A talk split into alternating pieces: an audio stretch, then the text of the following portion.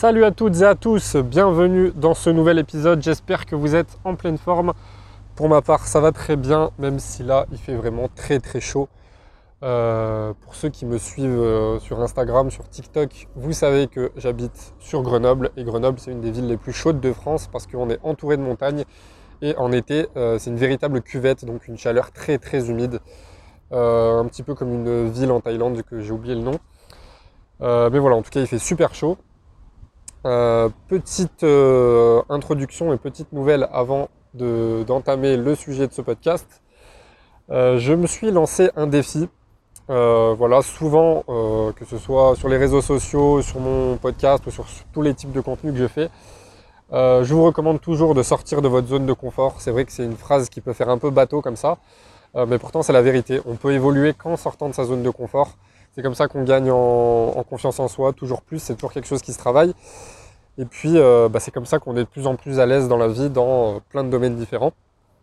Donc, je me suis lancé un défi euh, c'est de vivre à l'étranger pendant un an ou deux. Donc euh, je me suis beaucoup posé euh, la question du pays au début. Donc là je vous dis ça, mais il n'y a encore rien de sûr. Hein. c'est un de mes projets en tout cas. Si ça se trouve, ça ne se fera pas tout de suite. Mais, mais en tout cas, plus le temps avance et plus ça se clarifie. Donc ce serait pour cette année normalement. D'ici très très peu de temps. donc je me suis posé beaucoup de questions sur le choix du pays. Euh, parce que en fait, pour moi, ça a plusieurs objectifs. Donc, euh, je vais vous expliquer brièvement comment, comment je compte faire, comment je compte m'organiser et quels sont les objectifs derrière. Donc, euh, ça fait trois ans cet été que je suis entrepreneur. Donc, je me suis lancé en août 2019 exactement. Donc j'ai commencé par la vente d'e-books tout simplement et après bon je me suis élargi ce qui fait qu'aujourd'hui j'ai sept sources de revenus en ligne euh, voilà, dans des domaines différents. C'est vrai que ma plus grande source de revenus, bah, c'est ce qui touche à tout ce que vous connaissez, au développement personnel, à la remise en forme. Euh, voilà, donc euh, en 2019, j'ai commencé à gagner de l'argent dès le premier mois, mais au début, voilà, pendant on va dire un an, la première année, c'était c'était vraiment de l'argent de poche. C'était 30 ou 50 euros par mois. Donc ce qui est déjà très bien hein, de gagner des revenus comme ça en ligne, surtout quand c'est des revenus passifs. donc c'était pas mal pour un début. Je savais que ça allait demander beaucoup de travail, j'étais encore étudiant à cette époque. Euh, ensuite, en 2020, il y a eu le premier confinement, donc forcément, euh, il y en a beaucoup qui ont explosé à ce moment-là. Moi, c'est pas à ce moment-là que j'ai explosé, mais c'est à ce moment-là où j'ai explosé d'un point, euh, point de vue productivité. Et forcément, ça m'a donné des résultats plusieurs mois après. donc en 2020, grosso modo, ça m'a fait générer ce qu'on pourrait associer à des compléments de revenus intéressants mais pas encore suffisant pour en vivre. Donc c'est pour ça qu'à cette époque-là, euh, bah, j'étais encore étudiant, euh, mais j'avais fini mes études du coup en juin 2020. Donc euh, j'ai un petit peu alterné quelques petits boulots à droite à gauche. et puis bon bah ça me plaisait pas tant que ça. Après il y a eu des, des concours, des cours de circonstances. Je sais pas c'est comme ça qu'on dit, je me souviens plus, c'est pas grave.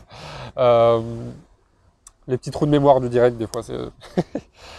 Euh, bref, du coup, il y a eu des conditions qui ont fait que, euh, à cause du Covid, à cause euh, d'événements malheureux parfois de ceux qui m'embauchaient, des décès notamment, bah, qui ont fait que j'ai pas pu conserver un travail, d'autres il y a eu un licenciement économique, et puis, et puis bah, en plus de ça, je m'épanouissais pas forcément. Donc c'est pour ça que j'ai charbonné encore plus dans mon travail en tant qu'auto-entrepreneur. 2021, je commençais à avoir des revenus plus intéressants que ça. Et puis c'était euh, ben, au mois de mars. Euh, j'ai quitté mon dernier travail en tant que salarié. Euh, donc mon expérience de salarié qui n'a pas duré longtemps, hein, même pas un an.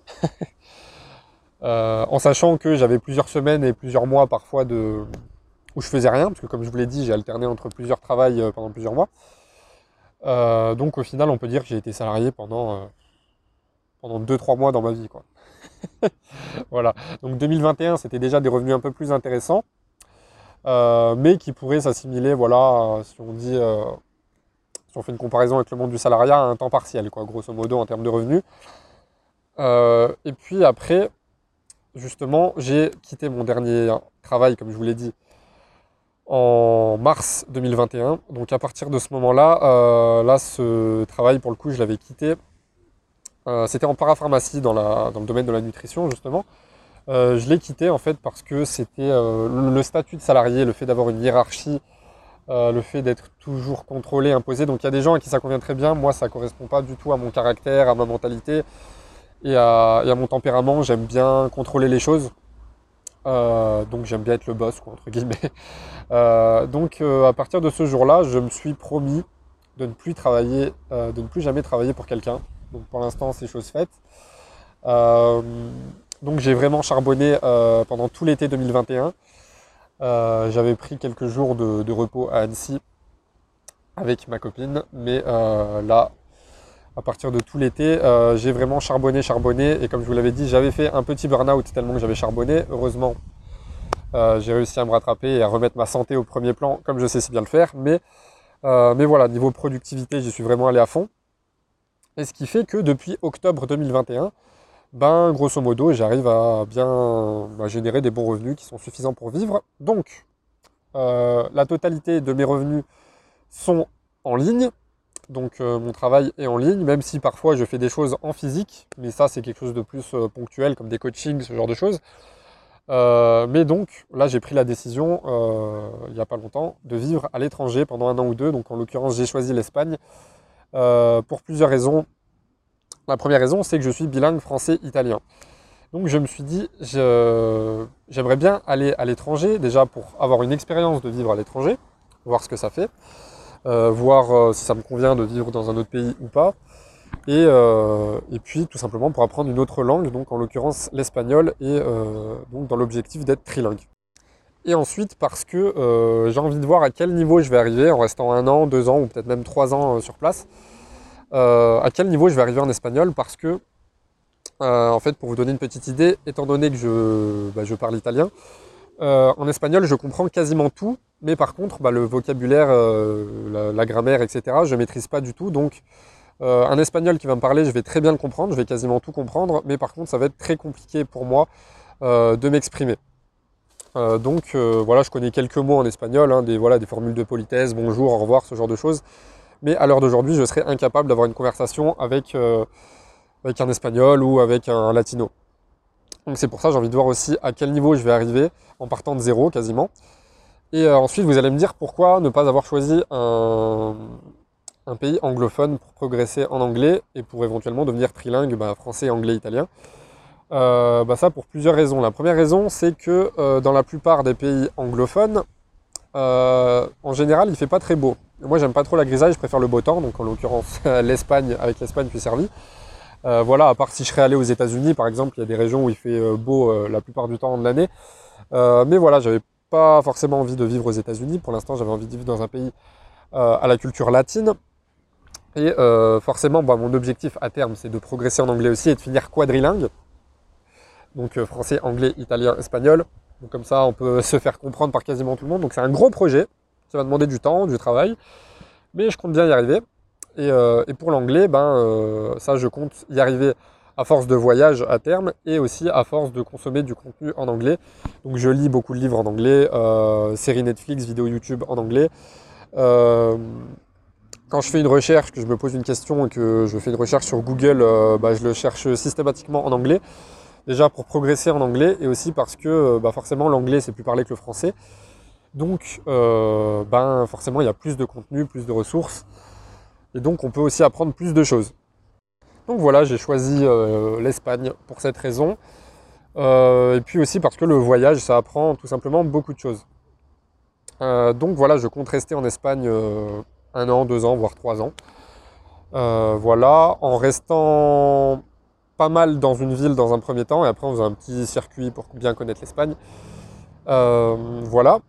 Après, c'est vrai qu'un de mes grands projets à terme, c'est de vivre comme un digital nomade, donc pas, pas faire ça toute ma vie, hein de faire ça pendant, une, pendant plusieurs années bah, pour vraiment découvrir le monde, comme avec un tour du monde par exemple. Donc euh, pour l'instant, euh, financièrement, j'ai pas encore les moyens, même si je pourrais y arriver en fait. Euh, par exemple, je sais pas, si j'ai envie de vivre un mois en Australie, deux mois aux États-Unis, après faire un petit tour d'Asie, en fait je pourrais. mais en travaillant à côté dans le pays en question, parce que bah, forcément les voyages, ça va multiplier les frais en termes de logement, euh, bah forcément, euh, payer un loyer en France, c'est beaucoup moins cher que, ou en Espagne, hein, c'est beaucoup moins cher que de louer des Airbnb toute l'année. Euh, voilà, donc pour l'instant, j'ai les moyens financièrement de m'installer à l'étranger. J'ai la pression en moins de ne pas chercher de travail ou de pas. Enfin, j'ai des revenus suffisants en fait. Mais voilà, je pense qu'à terme, je partirai sur un petit, un petit délire de digital nomade, ce genre de choses, parce que c'est très enrichissant. mais pour l'instant, j'ai envie de rester dans un pays à l'étranger, donc en l'occurrence l'Espagne, pour apprendre une langue qui compte quand même 700 millions de locuteurs dans le monde, donc c'est pas rien, c'est plus du double par rapport au français. Euh, donc voilà, je vous tiendrai informé par rapport à ça, si ça se fait ou pas, quand ça se fait. Et puis je, vous donnerai euh, mes petits retours d'expérience. Je ferai, euh, donc pour ceux qui savent, donc n'hésitez pas à vous abonner à mon Insta, à mon TikTok. Certains le savent déjà évidemment. Euh, j'ai lancé ma chaîne YouTube où pour l'instant je republie que des shorts de motivation, mais il y a des vidéos YouTube qui arrivent. Et je pense que du coup, quand je serai arrivé en Espagne, euh, ben, je vous partagerai un petit peu euh, des vidéos sous forme de vlog et peut-être même des plugs. Donc des plugs, pour ceux qui ne connaissent pas, c'est des vlogs mais sous forme de podcast. voilà, je pense que je ferai un peu des deux pour vous partager mon retour d'expérience. Et, et puis voilà, on verra bien. Le petit euh, sujet du jour, qui je pense du coup sera plus court que euh, le sujet sur l'Espagne euh, et sur tout ce qui concerne le voyage. Mais bon, voilà, c'est ça la, magie du podcast et du direct. Donc, je voulais vous partager un petit retour d'expérience concernant le sommeil. À la base, je suis quelqu'un qui a besoin de pas mal de repos. Je ne suis pas un gros dormeur, mais je ne suis pas un petit dormeur non plus. voilà, 8-9 heures de sommeil, c'est grosso modo ce dont j'ai besoin pour être en pleine forme, en bonne santé. Euh, mais c'est vrai qu'à force, j'ai tellement voulu optimiser euh, ma santé, ma forme physique euh, et mentale aussi. et j'ai tellement pris conscience de l'importance du sommeil à force de lecture, à force voilà, de consulter plein de contenus sur le sujet et sur, le, bah, sur la santé en général, que j'ai fini par me mettre une pression inconsciente à tel point que ces dernières semaines, voire même ces derniers mois, ça a duré sur trois mois il me semble, que, euh, que ben, j'ai passé euh, de mauvaises nuits. Alors c'était pas toutes les nuits, mais on va dire voilà, euh, je passais trois ou quatre bonnes nuits par semaine pour trois ou quatre mauvaises nuits, on va dire grosso modo. Donc vous allez me dire bon bah ça va, t'as pas trop à te plaindre, il y en a c'est toute l'année, tous les jours. Oui, mais encore une fois, moi je cherche toujours l'excellence entre guillemets, comme beaucoup. Et voilà, j'ai pas envie de me, de me contenter pardon, de la médiocrité. Euh, et, surtout, il faut savoir qu'à la base, je suis quelqu'un qui dort très bien. Donc que ce soit en termes de quantité ou de qualité de sommeil, je n'ai jamais eu de problème par rapport à ça.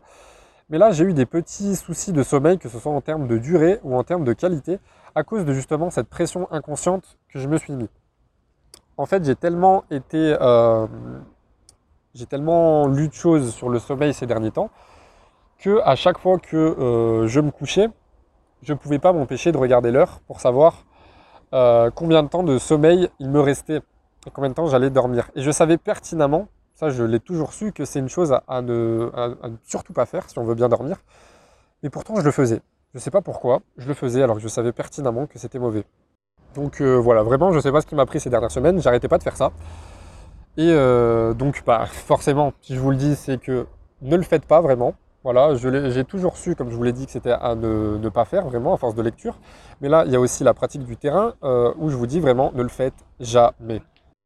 La raison est toute simple, c'est que ça va générer du stress et de l'anxiété et que votre cerveau ne va pas être capable de s'empêcher de compter combien de temps de sommeil il vous reste, ce qui fait que ça va vous générer encore plus d'anxiété, que vous allez euh, avoir un côté euh, obsessionnel par rapport à ça encore plus, encore plus grand. Et ça va être un cercle vicieux en fait, et vous n'allez jamais vous en sortir. Et c'est comme ça que, euh, ben, euh, alors que j'étais fatigué, j'arrivais pas à m'endormir. Euh, c'est comme ça aussi que j'avais des réveils nocturnes, alors que d'habitude je me réveille jamais. Enfin, je me réveille jamais sans que j'en sois conscient, parce qu'il faut savoir une chose, c'est que notre sommeil il est composé de cycles d'à peu près 90 minutes. Et et en fait, à chaque fois, à chaque fin de cycle de 90 minutes, on, se réveille en fait. Mais c'est juste qu'on s'en souvient pas et on se rendort au bout de moins d'une minute. Donc on s'en souvient pas et c'est absolument pas problématique. Sauf que moi, il m'arrivait de, euh, voilà, en moyenne, dans les jours où je dormais mal, je dormais 6 heures par nuit. Donc ça va, c'est pas catastrophique, c'est pas non plus comme si je dormais 3 euh, ou 4 heures. Mais j'ai quand même eu euh, dans ces dernières semaines deux nuits blanches, donc que j'ai bien rattrapé après, je vous invite à me suivre sur Instagram. Encore une fois, j'ai fait un post sur la cure de repos. Donc c'est grâce à la cure de repos que j'ai pu rattraper mon sommeil de retard. même si on ne peut pas rattraper son sommeil à court ou moyen terme, on peut le faire à long terme, heureusement. mais voilà, en tout cas, voilà, ne faites jamais ça. Ne regardez jamais l'heure avant de dormir. Euh, parce qu'en plus, moi, j'utilise une application qui permet de calculer euh, son temps de sommeil, euh, son alimentation, son activité physique, etc. Donc, c'est une très bonne application. donc, c'est Samsung Health. J'utilise aussi LifeSum pour mes, repas, etc., etc. Mais le problème, c'est que j'avais tellement cette obsession de, remplir aussi dans, cette application mon temps de sommeil que, bah, comme je vous l'ai dit, je n'arrêtais pas de tout le temps compter, compter, regarder l'heure. Et puis euh, bah là, ça fait plusieurs semaines. Je regarde juste mon heure du coucher. Euh, et puis je ne regarde plus, tout simplement. Je mets mon téléphone loin de moi en mode avion. Euh, ça me permet de me lever plus vite le matin aussi. Et puis, et puis ben voilà, je m'endors hyper rapidement, je ne me réveille plus la nuit. et puis il y avait autre chose aussi, c'est que je faisais de l'insomnie paradoxale.